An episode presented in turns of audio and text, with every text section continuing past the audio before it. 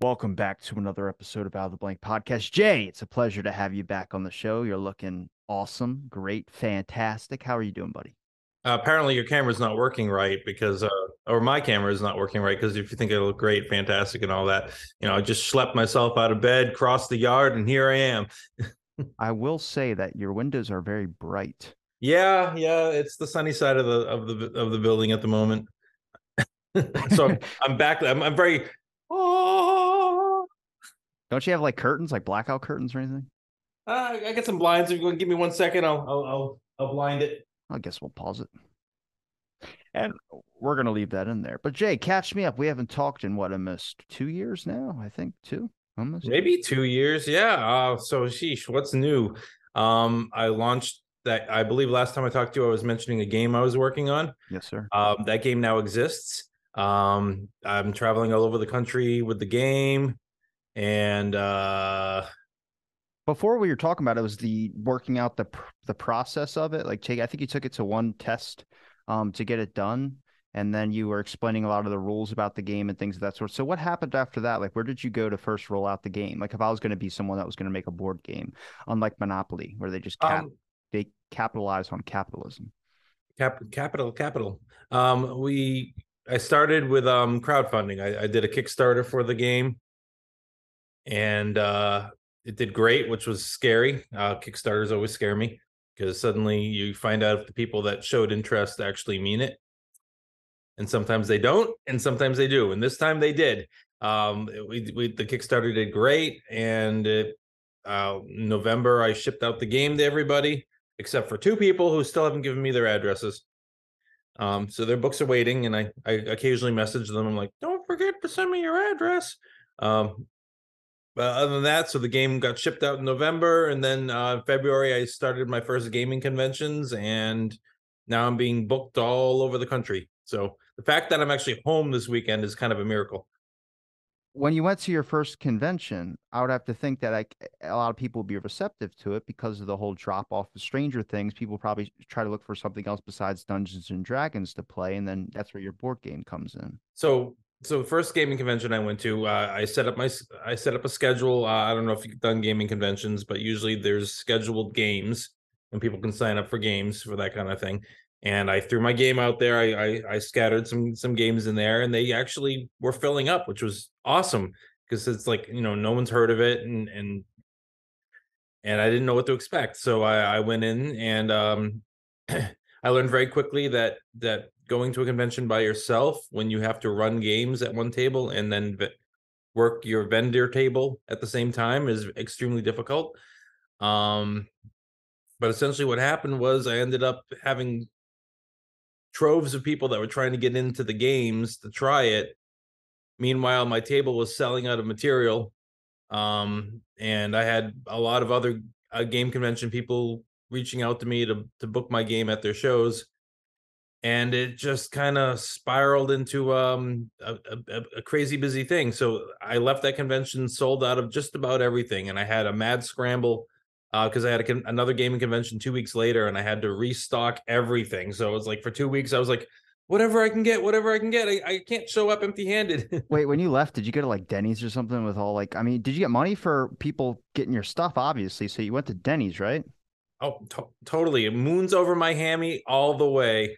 You had to call your wife. I mean, as soon as I would have walked out of there and would have had that, I mean, you probably weren't expecting that big of a reception of it. I mean, it's always just well, she, weird. She was there on Sunday. She's actually, um, she was running the table while I was I was doing the games. But so you weren't by yourself. Started, what the hell? Well, I started out by myself. Okay, she showed up like um, later, a little bit later. Yeah, but it, it she started texting me. I'm in the middle of like running a game, so I was kind of ignoring the texts. Um, but she was like trying to tell me like we're out of this, we're out of that. I'm like, not that I could do anything about it, you know. But yeah, so as I was walking back from my last game on Sunday back to the table, like three different people stopped me and like, I was gonna buy this. I should have bought it yesterday when you had it. And I'm like, what do you mean when I had it? And I got back to my table and it was just like decimated. I'm like, oh, what happened? Wait, it's so like on, yay and scary at the same time. When on your way there, what were your thoughts going into your mind? Like, were you thinking like, I hope at least a couple people check out the game and everything, or did you kind of have oh, like before I went to the convention? Yeah, I, I, I mean, rolling up there. I've never done a gaming convention with a game, um, so I I didn't know what to expect at all. and it was definitely like surreal. Um, just the amount of people that were into the game and and playing it. And by the way, anyone watching, the game is called Fae, F A E, and uh, feel free to check it out. Um, I mean, they should know about it. You got a whole damn comic series about it. Totally, totally. Um, so it yeah, it just so at gaming conventions, I I have a hard time keeping up with the crowd, which is awesome and scary at the same time. So now I have like a group of about 12 people that can either run games or run the table.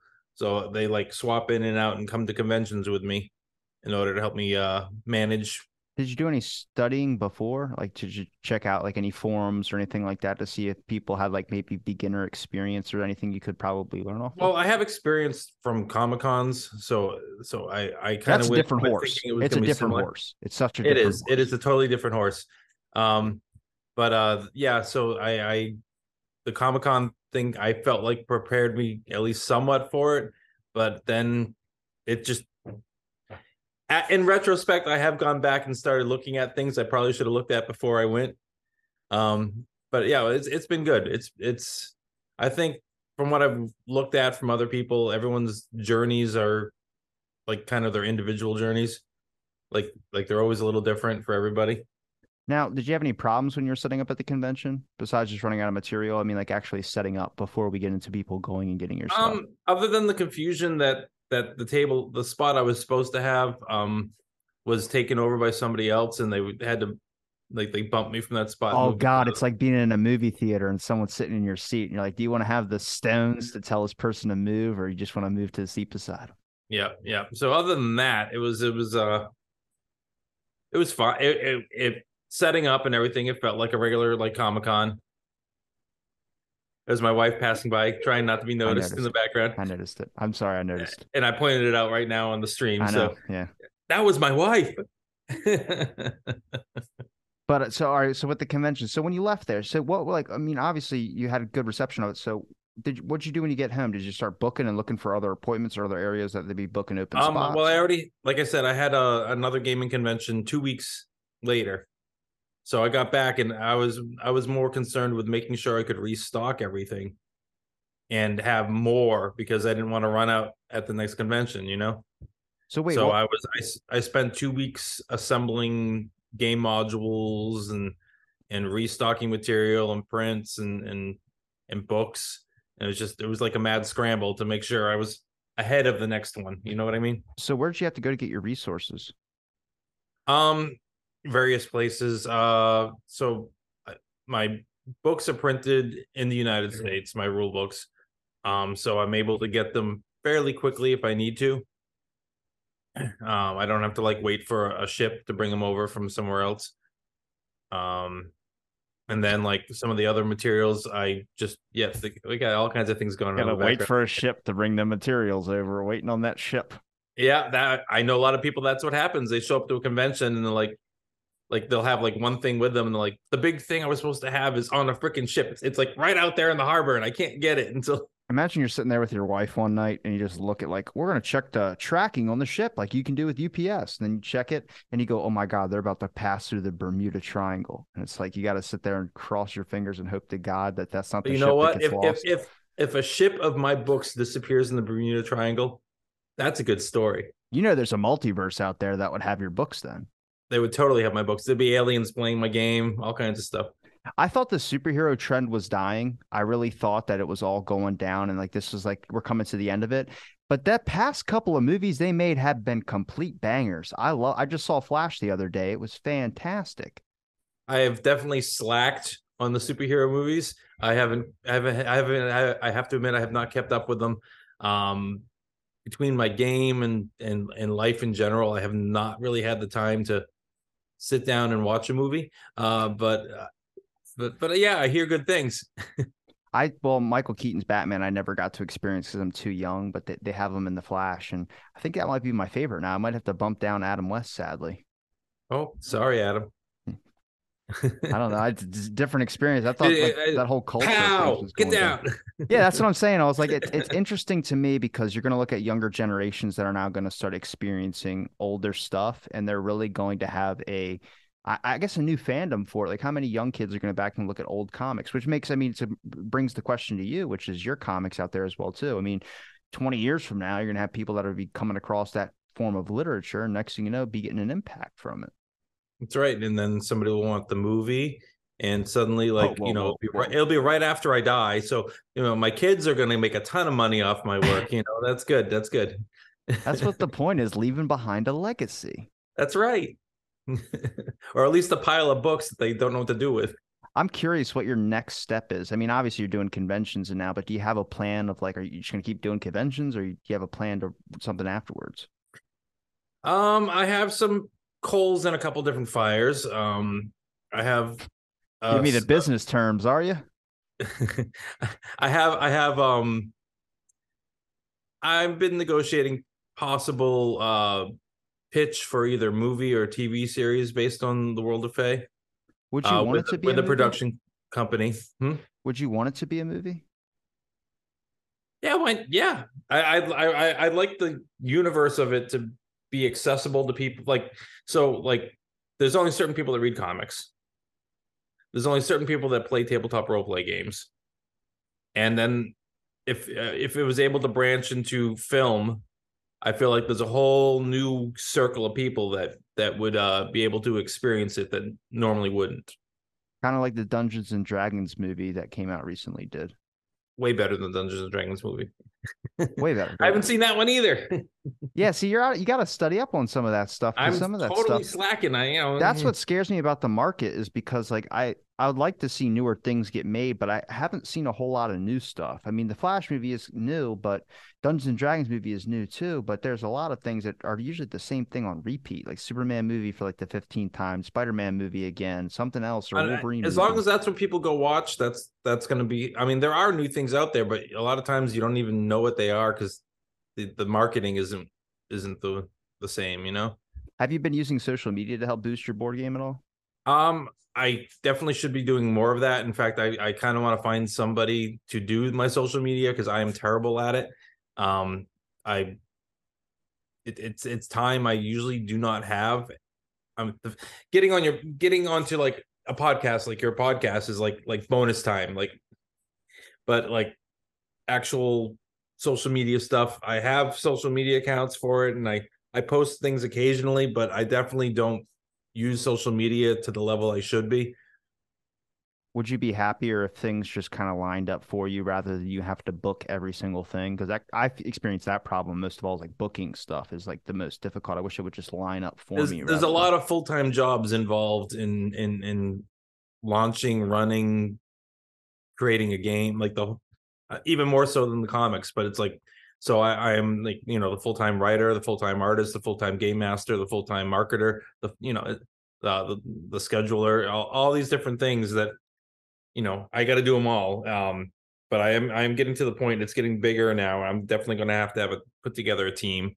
Um like i said i do have a team of uh people that go to conventions with me now so if i need assistance at different shows i have uh different crews that that come out and help but i i think one of my next things is i need somebody who likes to do tiktok videos and and and i know i see see i don't like doing that stuff but but i know that it would launch me into a whole nother market if i could just get somebody that likes to do that kind of stuff that that would like likes Fae, you know Well, that's the issue. It, it definitely gives you exposure. It's just about like interaction. Like a lot, like a lot of things to keep boosting growth is through interaction of stuff. And the best spot you're going to get, especially with a board game, is not through social media. It's through actually meeting people and them getting to know you. I mean, how right, many people at those play the con- game Yeah, Yeah. how many people at those conventions had things that were actually appealing, but then when you go over there and trying to associate, there was just they weren't connected to you. You know what I mean?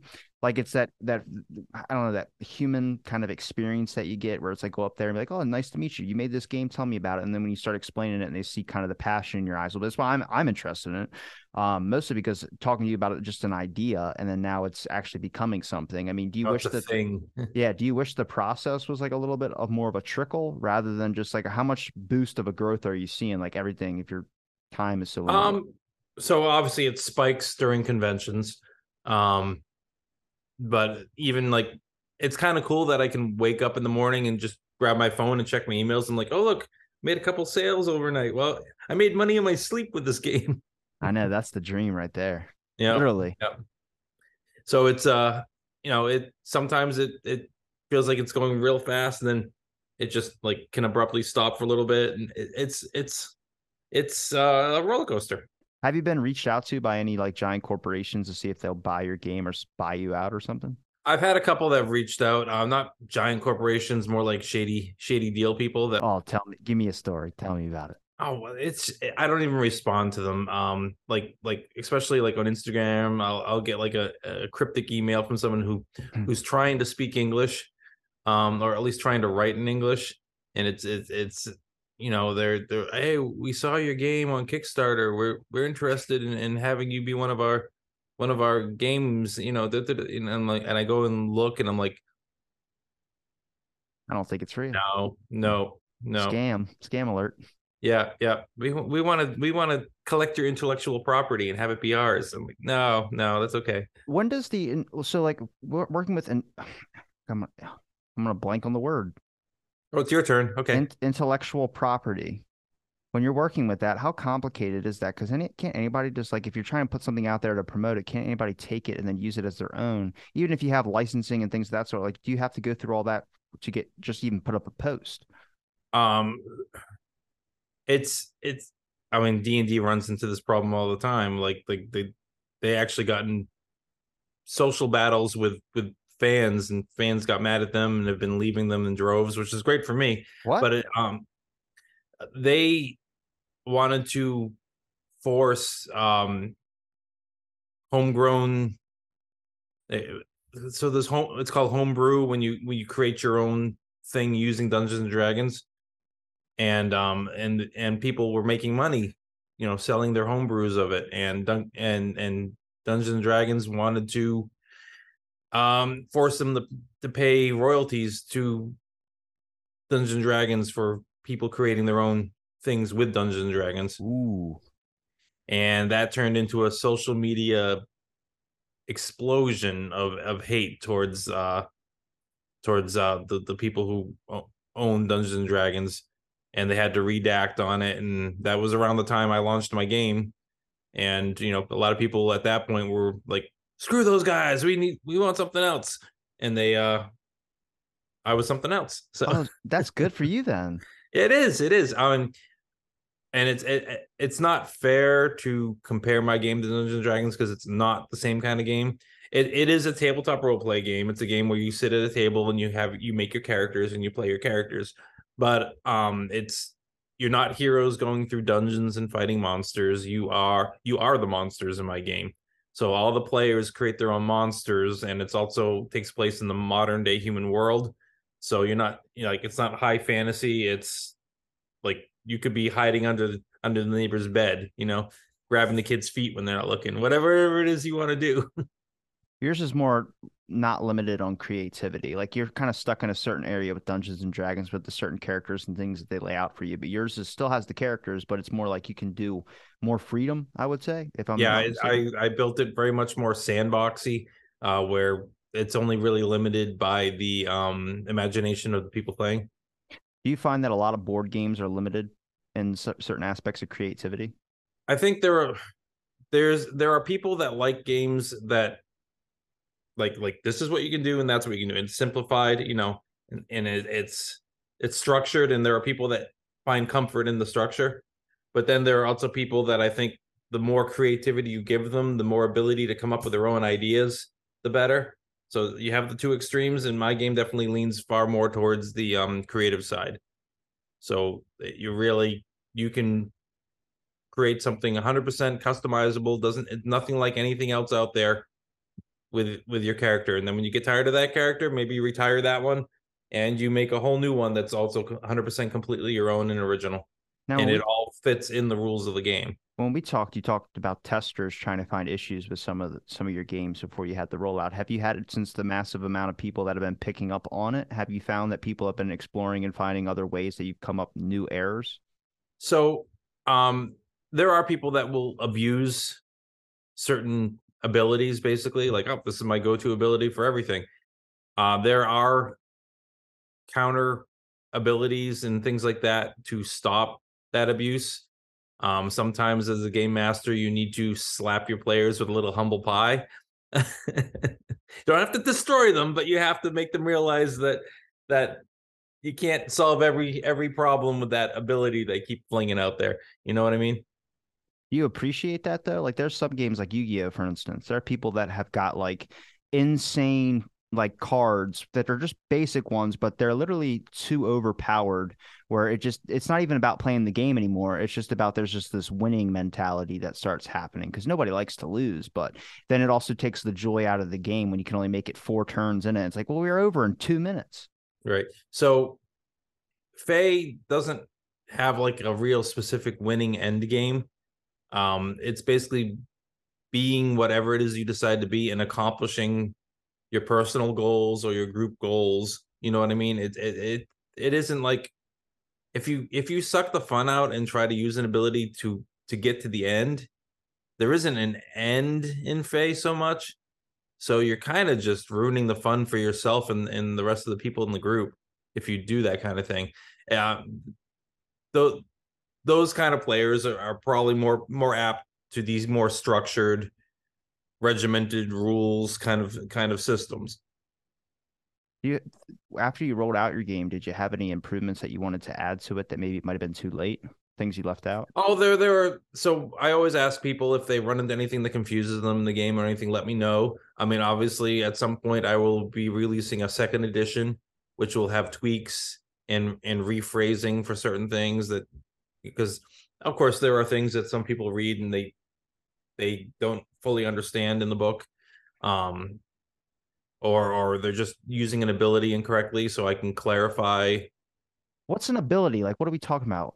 Like super strength, flying? Um, so in Fae you, you when you create your character, you choose an element for your character, Ooh. and your character gains abilities in that element, whether you cast them or whether they're natural abilities. It's all depends on how you want to play your character.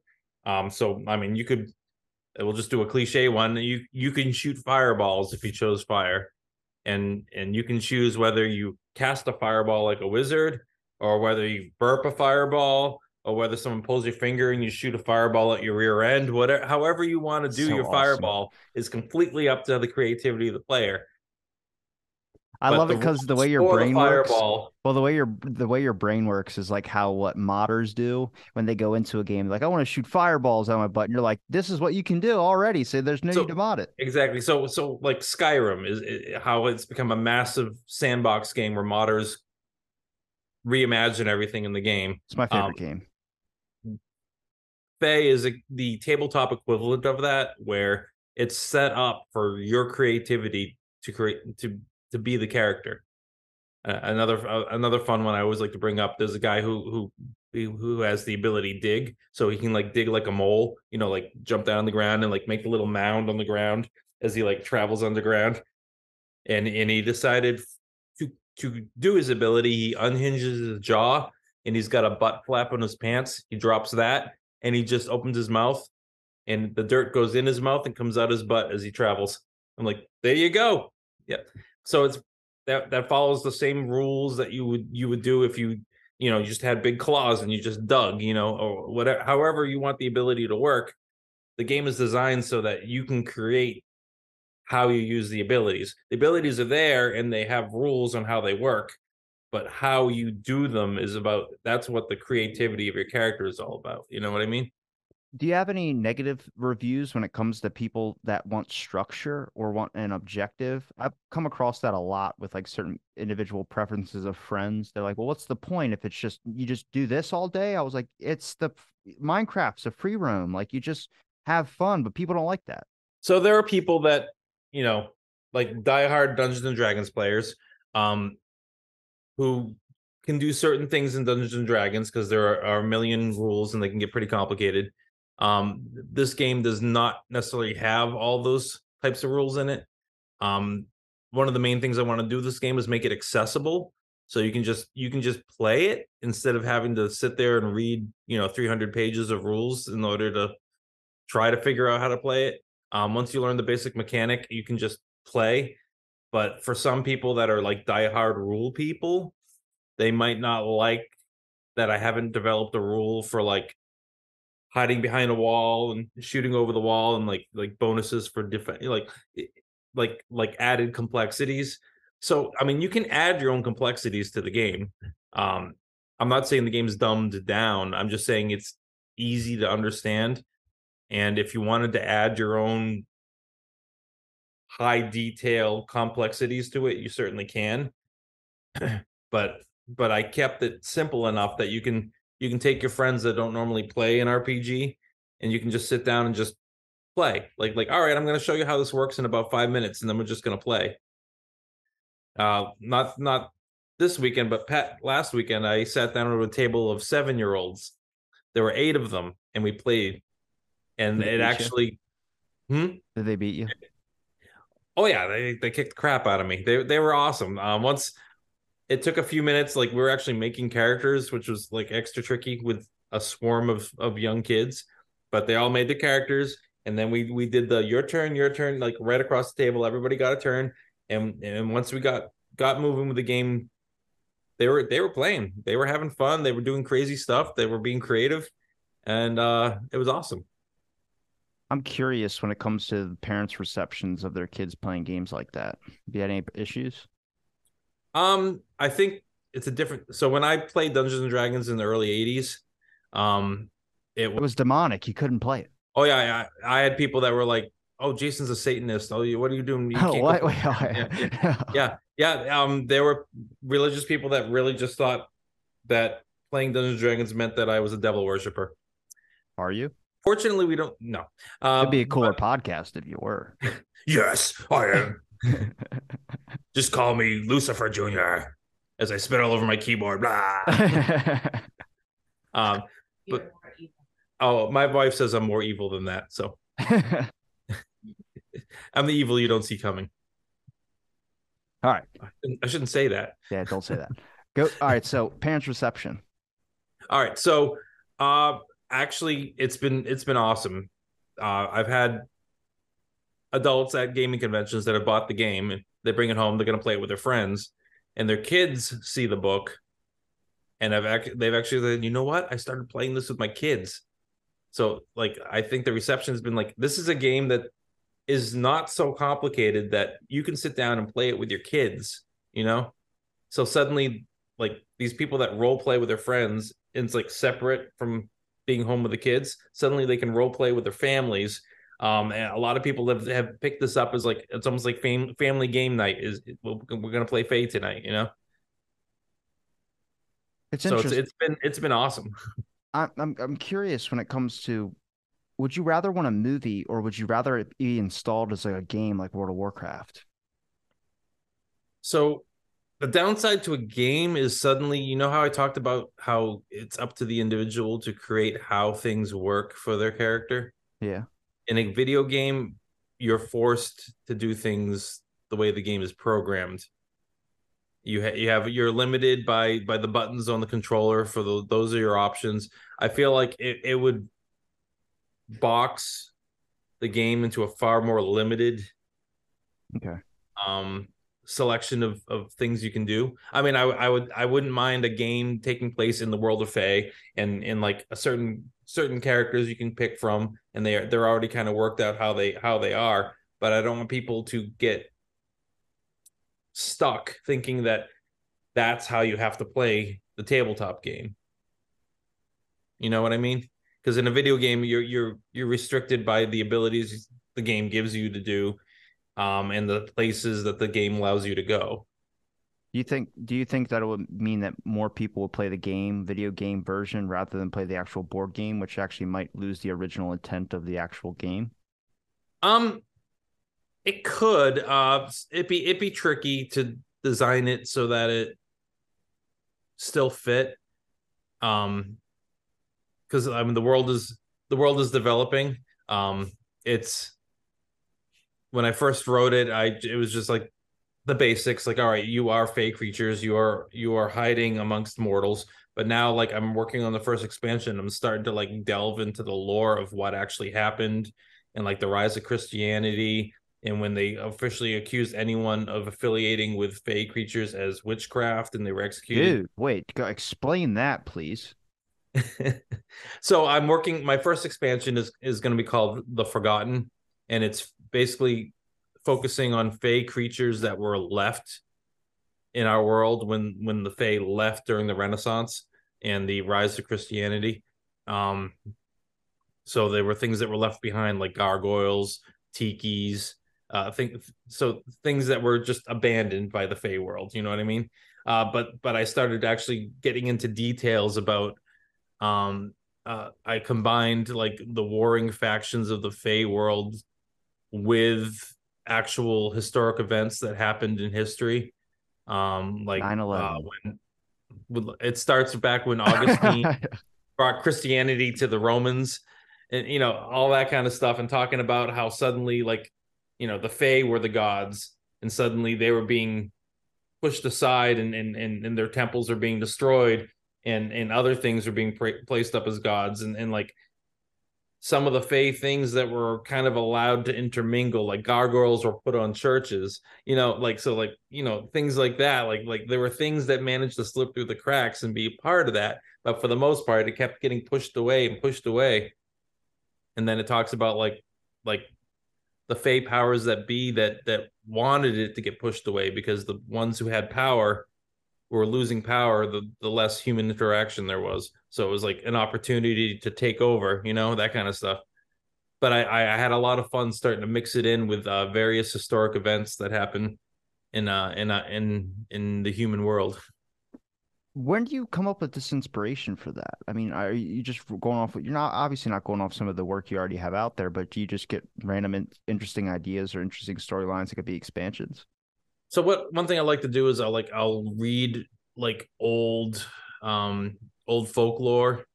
I'll, I'll like look into the history of old folklore and, and old creatures and and where they were and then I I find a way to connect it with the world I'm creating so that it's still accurate like yes this is this is the thing that happened and this is how it fits in with the world of my game you know what I mean so it, it's very much um, it's fun picking up these historic.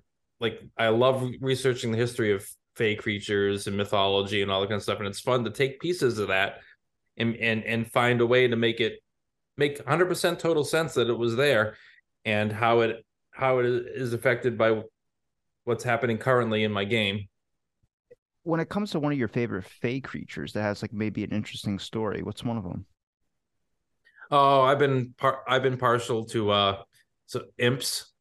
Uh okay. it's one of the playable races. You're you're small, you're usually red or brown. You got horns. You know, they look like little devils. They got the little tail with a little spike, um, claws and teeth. They're usually stealing they, uh, gold uh, or something.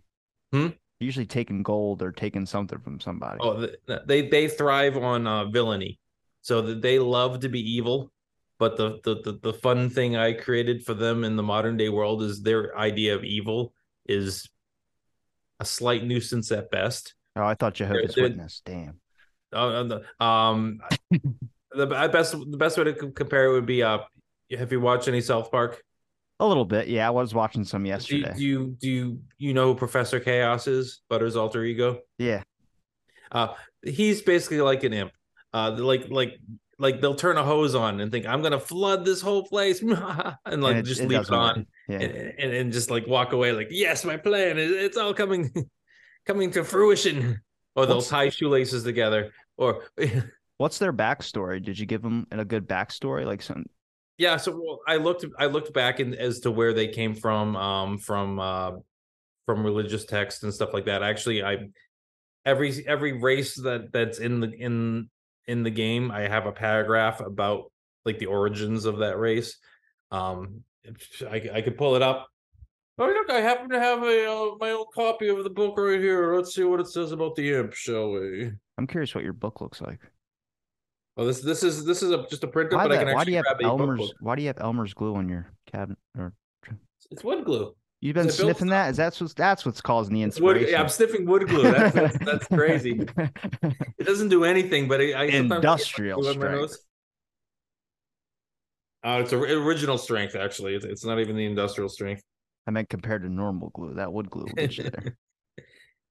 Let's see. Imps, imps, imps, imp. Uh, so the history originating from Germanic folk- folklore, the imp was a small, lesser demon. Unlike the Christian faith and stories, demons in Germanic legends were not necessarily always evil. Imps were often mischievous rather than evil or harmful, and in some uh, regions they were attendants of the gods. And then, you know, if you want to see, Damn, dude, that looks such that's such a badass. I mean, I know it's the binder of it, but it's just the artwork. yeah, I, I so this is my print up that I did before the books came out, and I just uh, this is what I use for my reference, my binder. But yeah, the book's a hardcover book. You have it because I'll pause it. You can go show it.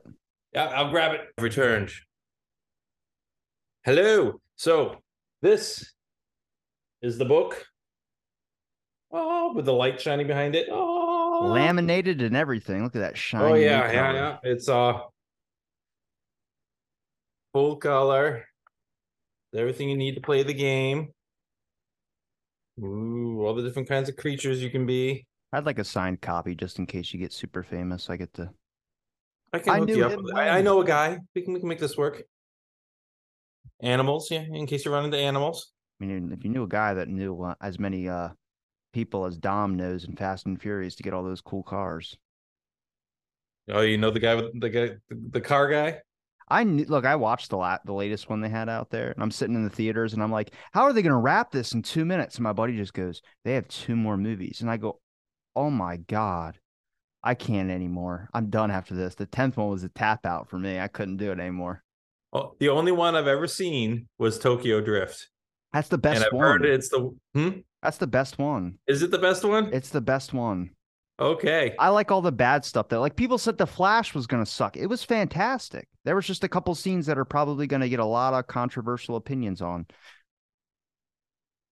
They had a scene where a bunch of babies are falling out of a skyscraper. Oh, sheesh. Yeah, and he's like saving them, but he's saving them and like really it just not it just doesn't it like you watch this Does not look like good. even like when I was watching it I was like yeah, this is going to be a problem. I found I felt uncomfortable with it. I don't know why. It made me question things about myself.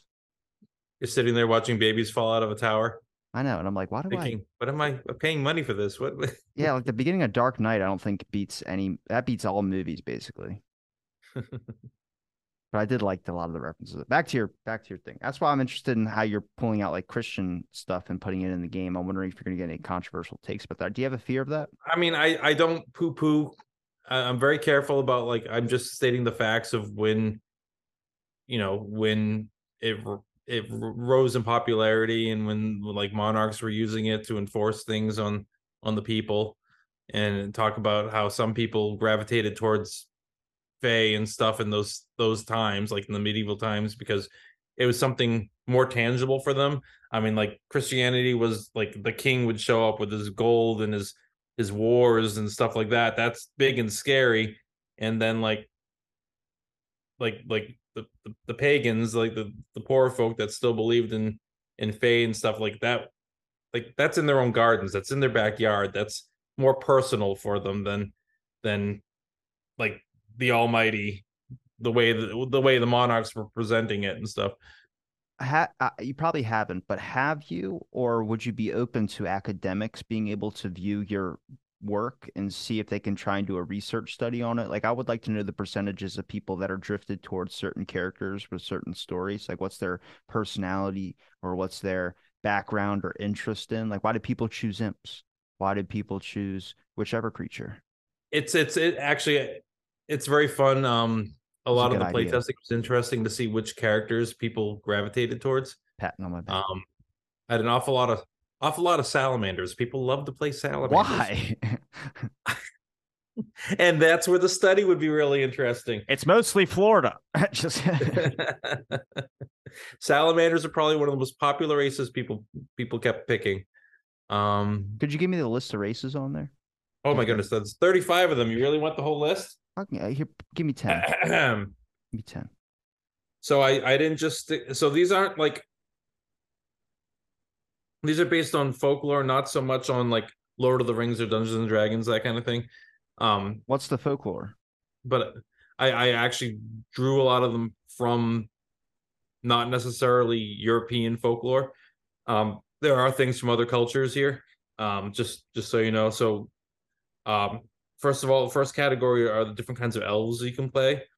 Um, and the first one up is called the Darkelthor, which is the original name of dark elves. So you can play Darkelthors. You can play elflings, which are essentially like like your Christmas elves, like your little pointy yeah. ear, like what you picture as like the the little people with the pointy ears that are elves. Um, then there's Paris, which are have feathered wings. Um, they are from uh, they're from uh, per, uh, Persian mythology. Uh, then you have wood elves, which are exactly what you expect them to be, like bows and arrows and living in the woods. Yeah. You have yakshas, which are originally from uh they're they're from Hindu and Buddhist texts, but they're like Jekyll and Hyde elves. Like when they're calm, they look like a little elf. When they get mad, they kind of turn into an ogre. That's interesting. I'm curious how much knowledge you pulled out of all this, looking through all the research that you've done. You. I learned so much. Like yeah. I, I, I had a lot of fun, like digging into, like like getting rid of the popular ideas, like the modern ideas, and going back and looking at like the original origins of a lot of things. But I also had to bear in mind, like this is hundreds of years later, so their culture may have changed them too. I'm curious. So I'm gonna stop saying I'm curious because I said it like 20 times. Well, oh, you're just very curious. That's all. I am. Well, I mean, it's interesting to me just because I mean, I, through my podcast, I've been learning a lot about history and just finding a deeper fascination with that. But you've kind of did the same thing, but you're in your own form way of just looking at different. Why'd you choose other cultures instead of choosing on like stuff that would be more relatable to people in the United States where you're doing your game? Do you find that people like the more ideas that they're not? What happened was I think people appreciate that this game is very inclusive. Uh, um, it, it includes lots of different cultures, folklore. It includes, I mean, I don't know. I I I know a lot of people like like gender fluidity and that kind of stuff. And this game totally embraces like gender is when you're a fey creature, like your gender is almost the most irrelevant part of your character. You know what I mean? Like whether you're a, a male or a female, or does it even matter? No, you, most of the time it doesn't.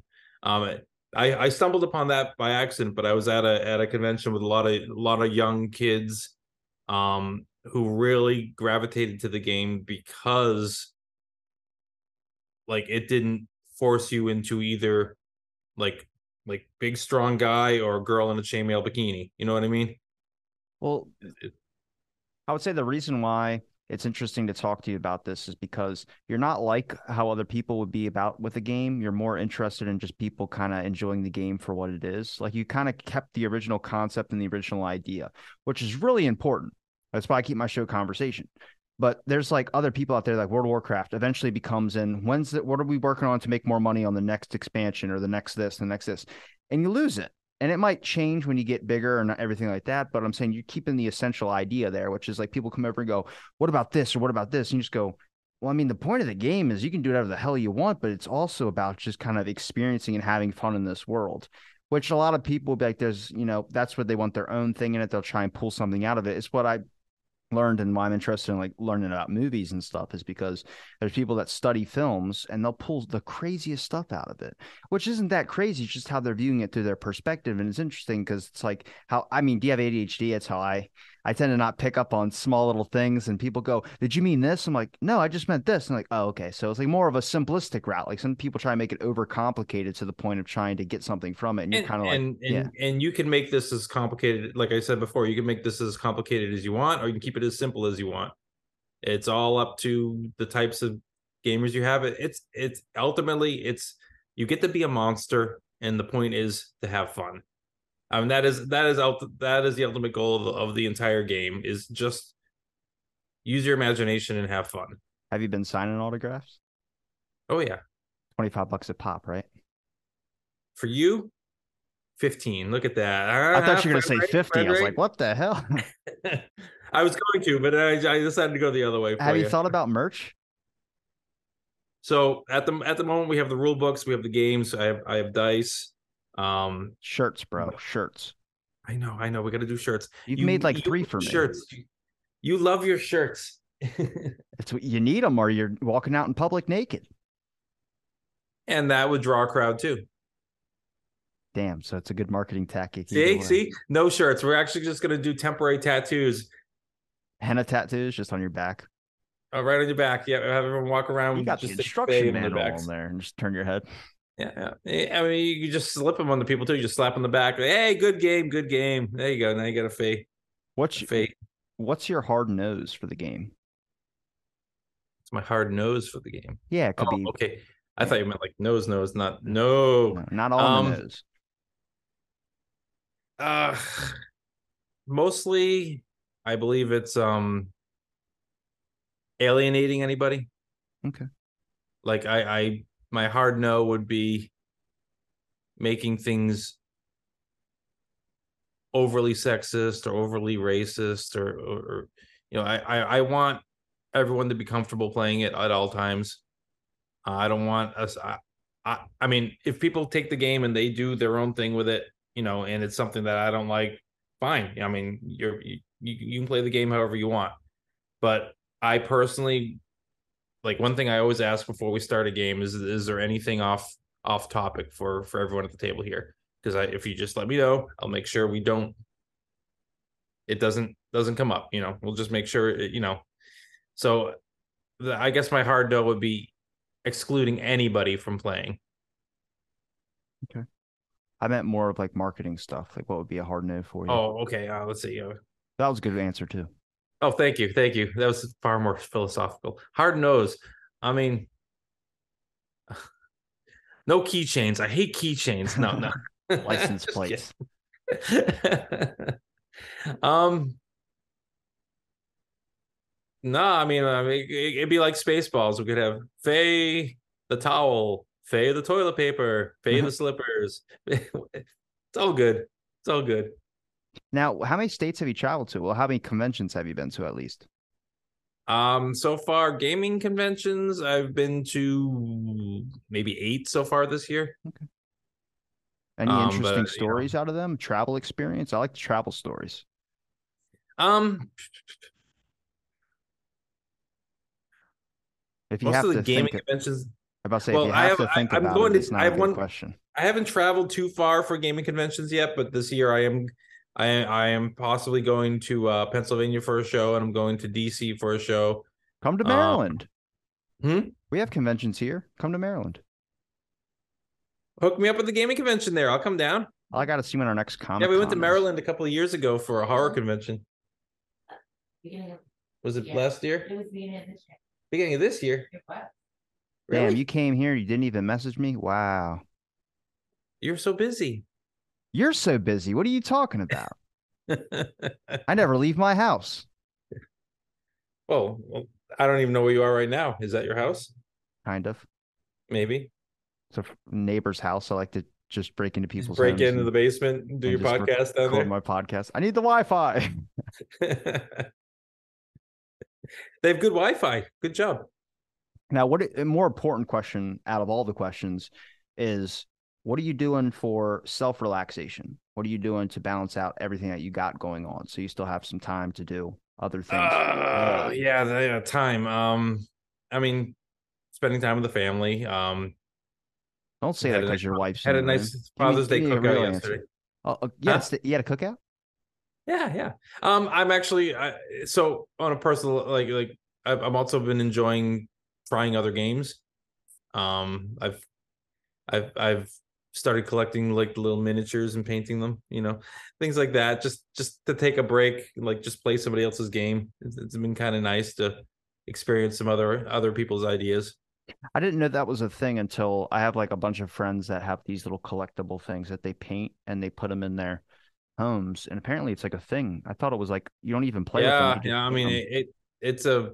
I'm I'm just at the edge of the rabbit hole. I didn't jump in. I I got some, but like some people they end up with like billions of the things, and I'm like, nope, nope, that's too much. I've seen But glass. I do enjoy cases putting gluing them together and then painting them. It's a, it's relaxing. It's nice to like sit back, you know, watch a movie or something, and just kind of paint the little things. I'm not very good at it yet, but you know, keeps the mind busy a little bit. Enough to where it doesn't feel like work. right, That's, that's right. the real So trick.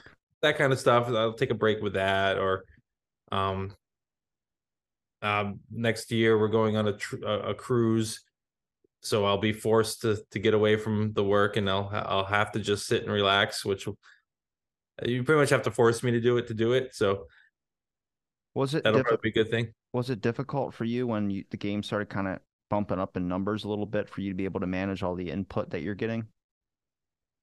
Yeah, I mean, there's always.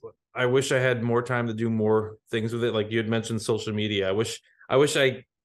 I'm so busy working on the core of the game and and the running games and and the expansion. It's like I I don't I don't I can't think about like making short films and and all that. I I I I I just I I wish I had more time and I wish I could keep track of all these different things and keep them all up to the level I'd want to keep them at. I would have to think with short films like animation trailers would be pretty good for the game. Yeah. Do you find that your writing's going by the wayside since you're doing a lot of stuff for the games? Well, I'm doing a lot of writing with the game too, so Okay. I, I feel like it's I mean it's a it's a slightly different kind of writing because I'm thinking of ways of creating engaging scenarios for for players. Um, but I'm still doing a lot of writing. I'm enjoying doing the historical research and tying it in.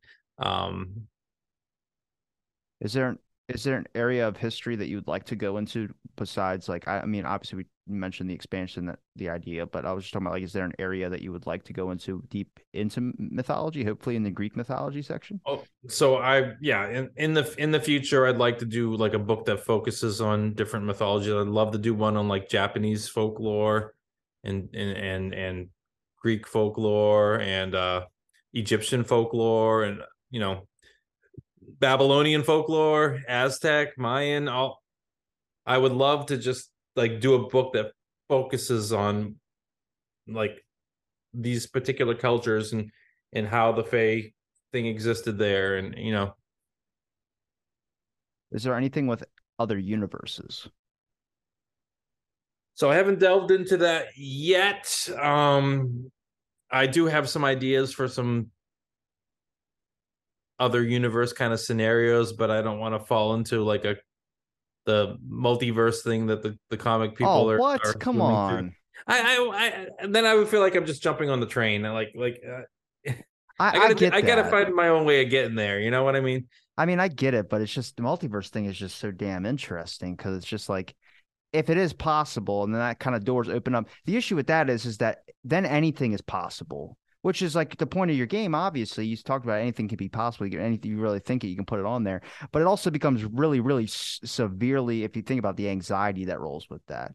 Because then it's like, well, in this dimension you die, but in this dimension you're fine. It's like, well, how are you going to invest into a character? Like, do you feel like with the, so much freedoms, it's really hard to invest in a certain individual aspect of it? Like we talked about how people like that individual aspect of it. If you have a thing, or if you're like Diablo, for instance, you play that game, your character dies, you retire him up on the mantle if you're playing legendary. And it's like that you can never play him again. And that's hurtful for a lot of people that invest so much time and money into their character. Yeah, it's part of the gamble. Um, I, I think I think the adventure, you know, it, it having that uh, like as a risk makes makes you more invested in the character. Uh, I think a lot of times, like if you're just you like it's like when you're watching a movie and and and you have a character that for some reason just can't get hurt. You know, just never like just doing impossible things and and she keeps walking away. It's like the stakes aren't there. It's like well then why am i concerned about this character you know Yeah. Now, to the book. Back to the characters. You were listing off a couple species. We only got a couple done. so we got through the elves uh the next category is the stouts which are your short your short characters uh so we have the clurichaun which is essentially like a leprechaun only That drinks, steals people's uh moonshine. yeah you know what the clurichaun is Yeah, I know that one okay I did an Yeah. episode on it a while back. Yeah, uh d- dwarves gnomes leprechauns and uh menehune which are actually a a short dwarvish type character from um hawaiian and polynesian folklore uh then you have your fairy folk which of course you know if you're gonna have a game called Fae, you got to have your like little winged characters so you got your brownies your fairies your pixies your pucks your sprites and your will-o-wisps I think I was called all those in high school. Hmm? So I think I was called all those in high school. All of them, including Will Wisp. yeah, well, it was. Will Wisp, nice. Uh, so then you have your unsavories, which are more of like your monster things. You have your ballybogs, which are like your swamp monsters. You have your boogies, you know, like the boogeyman, uh, goblins, gorgons, imps, kobolds, and we're going back to old school kobolds, which were dog people. That's what they originally were before D and D turned them to dragon people. What's the dra- what's happened. what's the drawing on that one? Do you have a drawing on that one? I do. Oh, that's pretty sick. Looks like an otter. Yeah, he's a little otterish. So the one of the I have some people that have been playing a playing a pack of kobolds called the Dirty Dogs, and they're like a New York gang, and and they all pick a different kind of dog that their character is. So like they all look like different kinds of dogs, but they're humanoid. Uh, Mogwais you can play trolls, and then we get into the mystical creatures: uh, banshees, drakes, dryads, erlkings, which are deer people, faun, nymphs, salamanders, because they are the super popular thing to play. What what what have you seen someone do with the salamanders? Like what's interesting or extreme? Um, actually, they've been kind of like like there they haven't been the Basic? extreme characters in the group. They, I think it's just because they think they can they you can look like a regular lizard, so you can kind of get away with running around people. Do those get extra abilities like swimming abilities, climbing abilities, anything like that? Uh, it- it's the same thing as the other Fae. You you choose an element, and you can you you you get abilities, you know, in that element, and, and how you cast them is up to you. You know, Do you find that more people are just attracted to which like do you have any designs that you spent more time on? Individual characters you spent way more time on, maybe? Like maybe you thought of an idea and you wrote it down but you couldn't draw it that well. But then there's another one that you drew a picture really, really well for it. so so the salamander is pretty cute. So I think that probably helps people decide to play it. Oh yeah, hundred percent. Yeah, see, you, you want to be a salamander now. Yeah. I want to be a salamander. I want to see the swamp monster one. Oh, the ballybog, That sounded pretty cool. ballybog, going back to ballybogs. I swear to God, if it's a half-ass design, I'm gonna be pissed, Jay. That's pretty cool. I like that one better than the half-ass my designs. Come on, Okay, you know, know. that. I know. uh, so then, yeah, salamanders, uh, Zana, and then we get into the aquatic creatures. We have the Alven, which are essentially like little fairies that travel in bubbles. Um, Merfolk, which um you, you could do like fishtail, human top, but the premise of a Merfolk is you're half fish, half human. You figure it out. Dude, that's sick. That's sick. Oh my God, what would you choose? Human head or fish head? It's up to you. Or Well, you could would be you like a human head with fish eyes. You could, you could do all kinds of weird stuff with it. Does it It's- have to be like a like where my arms are like fins too, or do I have like the full freedom of like it's up to you. just the like the whole idea with the merfolk is you're designing a character that's half fish, half human. Whatever parts you want to be, whatever parts you want. Well, that's awesome. What's the sto- what's the story behind that one? Uh, well, I mean, merfolk. Yeah, they were from mythology from all different parts of the world. You know, and it talks about like female merfolk referred to as mermaids, and they would lure sailors to their death. You know, that kind of stuff. Um, and then some some cultures believe them to be beautiful, other cultures believe them to be ugly. But I just expanded the merfolk to include it's basically fish people. So uh, so I, I decided because a lot of times like having a fishtail, it's cool if you're doing a water adventure, but if you want to be a merfolk on land, uh, that's that's a tough one with a fishtail. So I mean, you could have legs, but now something else has to be more fish. Maybe you have scales all the way over your whole body or something. I don't know. I'm curious if they have a potion or anything that causes them to be able to be on land, switch characters even. Do you have a character switcher where someone could have like for a certain mission? So you can you can change your appearance. There, there's like illusion spells. You could look like different different kinds of things. You know what I mean? So I mean, you could be a merfolk that looks like. I mean, you could look like a deer if you wanted to. You know. Yeah. What's the swamp monster story? I got to go back to him because I'm interested in. Back to back to the ballybogs. Yeah, it's probably my favorite so far. So ballybogs are from Irish mythology. They are said to be fae that live in peat bogs and mud holes. They are small and covered with mud. They have no neck and have long, spindly arms and legs. Uh, they're said to have communicated with grunts and slobberlings. They um, they basically you look like sea like a mix of seaweed teeth, eyes, and claws. Where did you get the myth for that from? Irish folklore. They have an Irish folklore of swamp monsters. Yeah, That's interesting. and they grab people and drag them into the swamps. They, they were they were blamed for uh, people drowning in swamps. Huh. Why? Because pe- people just didn't want to admit to their own stupidity of dying in a swamp. Yeah, a lot of fae things were created in places where people would die, and they're like, "Oh, we blame you know this thing for that." You know, so a lot of it comes from like deadly locations. Do you have Bigfoot in there? I uh not as a playable race. Um, in the first in Forgotten, the the first the, the book coming out, you're going to be able to play uh Yetis. There's actually different races of Yetis. That'll probably be the character I picked then. I'm a big Cool. Yeti guy. Yeah, so there's there's I actually discovered there were a bunch of different kinds depending on uh well, they used to have ideas that um Yetis, the the myth oh, behind this them. is one of the Yetis here. Oh, that's a pretty cool design. What's his name? Chudy? Chuties. Yeah, there's three different species of if you look back at Tibetan um folklore, there were three different kinds of creatures in the Him- Himalayas that they considered yetis. The big white ones, which were chuties. There's a even larger one that's that's black. Uh, I forget what it's called, but it's going to be a playable race. And there's small, like reddish ones. They're all considered different species of yetis by the Tibetans. So all three of them are going to be playable races. They were all they were all abandoned in the mountains. They didn't evacuate with the other fake creatures, so they they existed over over long periods of time, hiding in hiding in the Himalayas. I believe the idea came, and then they were talking about that if like parents would scare their kids if they didn't eat all their vegetables, that this Yeti would come down from the mountains and pull them out of the house and take their children and stuff like that. Ma- Many monsters have been used to make kids eat their vegetables. I'd have to think so, yeah. And they would Sherpas when the Sherpa would fall off the mountain. An excuse was that a Yeti had tossed a boulder or something like that at one of these Sherpas and knocked them off the mountain, which is interesting to me. I mean, do you find yourself believing in any some of these myths when you start reading into them a little bit? Like you just start going, "This one's weird," and you kind of look into it a little bit deep. Like Loch Ness monster is still a myth. Um, I don't know if it makes more of a believer, but I I can understand where the ideas of of these things come from and and why people did believe in them.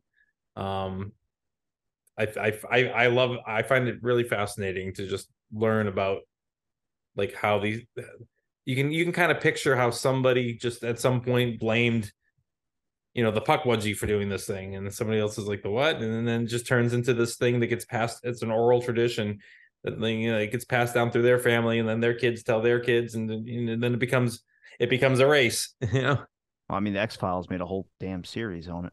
that's Um, right that's right Yeah. Uh, to me, it's just interesting because when you're going through the some of these mythology stuff, you're looking at things, but also you have the creative brain, which is like when you start reading something, you already start thinking in your head, what happens if it was like this or what it was like this? And that's what makes it good when you start writing it down because some of your ideas are just, uh, most of your ideas are just golden.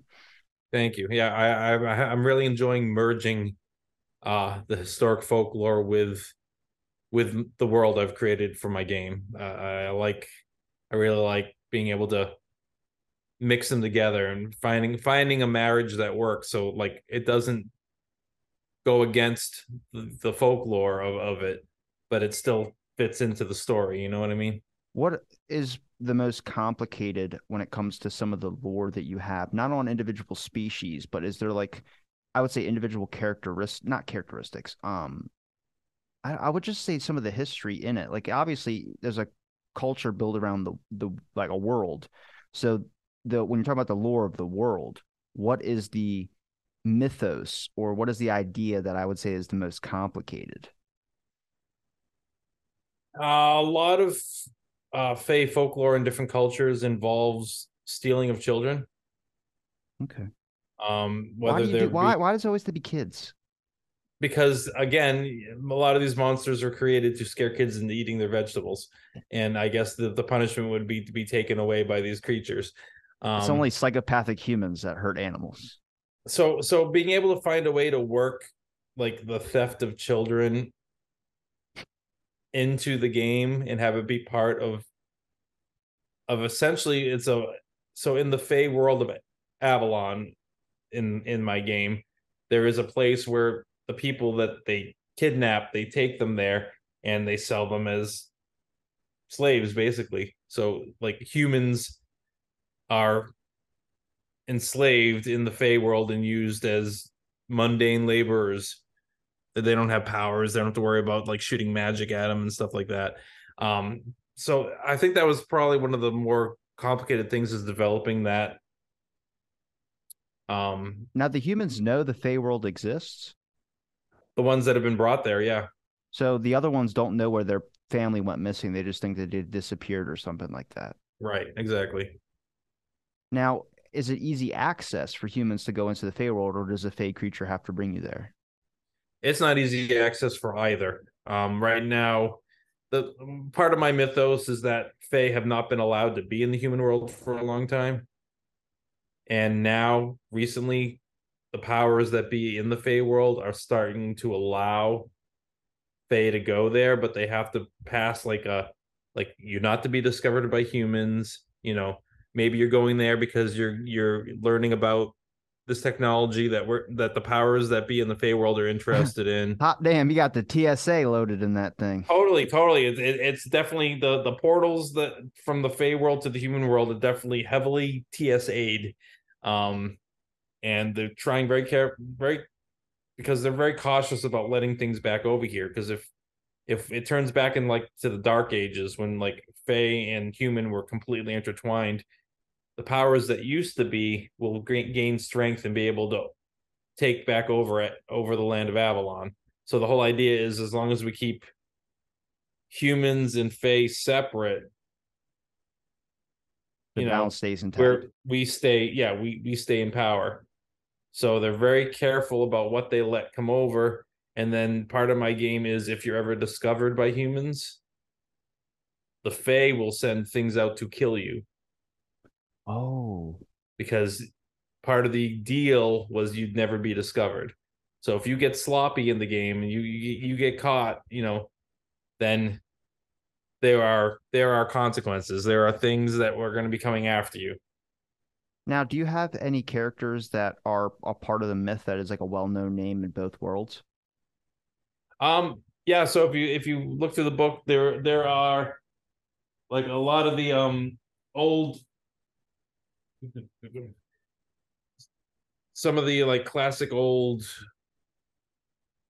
creatures from from folklore like some of the you definitely have some of the um the ones from like King Arthur times like uh Morgan and, and Mariston who's their sister like uh Morgan Le Fay Yeah. um so they they exist in in in uh, Avalon um King Arthur actually exists in Avalon as well King Oberon Merlin? um Hel who was in the Thor movie but but the actual mythological creature Hel uh the Kraken. You got got to have a Kraken. Of course. uh let's see here. Some of the um the giants from from Probably my favorite myth is the Kraken. release the kraken! Um but it even includes like some of the giants from um from like scandinavian folklore and stuff like that. Uh, so i made sure that you know All your bases trying to like include different cultures. Uh phoenixes from uh from uh chinese and japanese folklore. But yeah so there are there are things erebus from uh, greek folklore. Now, if your character gets caught by some of those TSA people, do they, if their character gets killed, do they translate into a ghost? Like, can you have ghosts in the realm, or do they have to start over? uh when when they are d- destroyed they are basically sent to Fey purgatory which is uh currently called Tír na nÓg in the game and it's basically a place of ultimate boredom it's just blackness and and it's like for Fey creatures it is the worst punishment and you're sent there for until the powers that be decide you have paid your debt and then they let you back out So, do fey creatures like fully die? Yes, they can. Um, when they fully die, which means like they don't have any of their elemental powers anymore, they cease to exist. Uh, not only do they cease to exist, but they cease to have ever existed. They um, basically history rewrites itself around them that they were never there. So it's it's it's it's a real like it can be a, definitely a big old mind f. So that's part of the fun on like things that have happened in the Fey world. There are things that have happened that nobody even knows about or can remember because it was wiped from from ever existing. Which makes it even better if you have people that are on their own individual adventures. Yeah, yeah. So okay. we can start like uh, one of the things I haven't brought it up much yet. I just just a little bit is undead. That's what I was gonna ask if there was like skeletons and stuff you could be as well too. So there's a dark history with mortals and fae that involves the creation of undead back in the day. I would think but, eating but, but cats the, or children. But the like stuff that person, happened, like ceased to exist. Like like what? So nobody actually knows but it's still there and and i'm gonna start working it in like uh, uh, now that Fae are coming back into our world and magic is starting to happen other things that nobody remembers like undead are gonna start waking back up. It, it's all about like waking up things that were forgotten about in the world now, do you have obviously you have seasons? I know from some of your comics you got seasons in there, but I'm I'm curious if that that affects any of the actual potential environment of the game when it's like a certain season or something like that. Like if you have, well, yeah, I mean, yeah. you can you can play it. I mean, you can play it anywhere in the world. Like you, you you could be in Antarctica if you want. You could be in the rainforest. You could you can be in New York City. You can you can be setting wise. You can be anywhere, any weather, any time of year, any time of day you could you could do a holiday special. You know, you, you could go to the premiere of Star Wars, whatever whatever you want to do.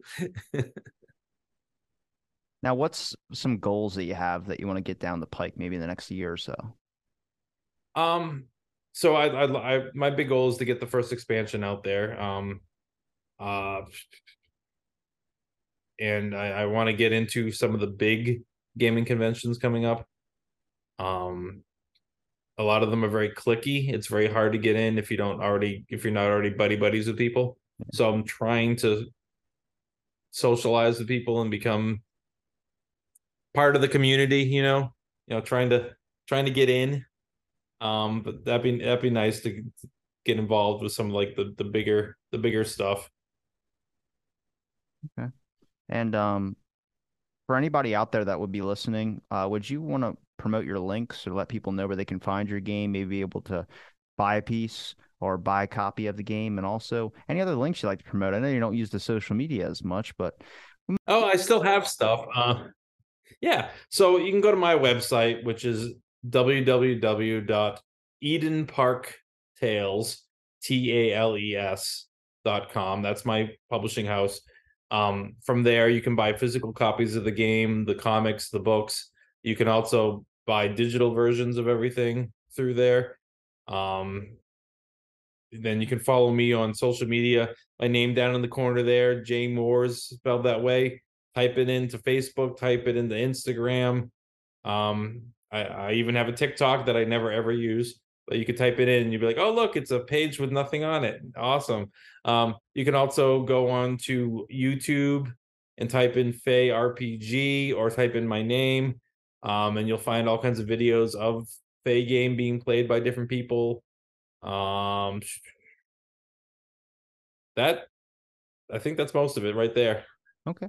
Well, oh make- yes, and also I do a live stream every Tuesday um, of the game uh, on Twitch. If anyone that goes on Twitch goes go to the Compound Gaming and Collectibles, they uh, they do a we do a live stream every Tuesday, and they do live streams all week long of different stuff. But Tuesday's Fae night, so come check it out. You can watch me run chaotic games with a bunch of players. I'll make sure I link your links in the description, Jay. And it's always a pleasure chatting with you again, man. Um, it's been too long. I'll have to it catch has. up again a little bit sooner next time. Uh, but thanks again for giving me the time, man. And thanks everybody for listening to this episode of Blank Podcast.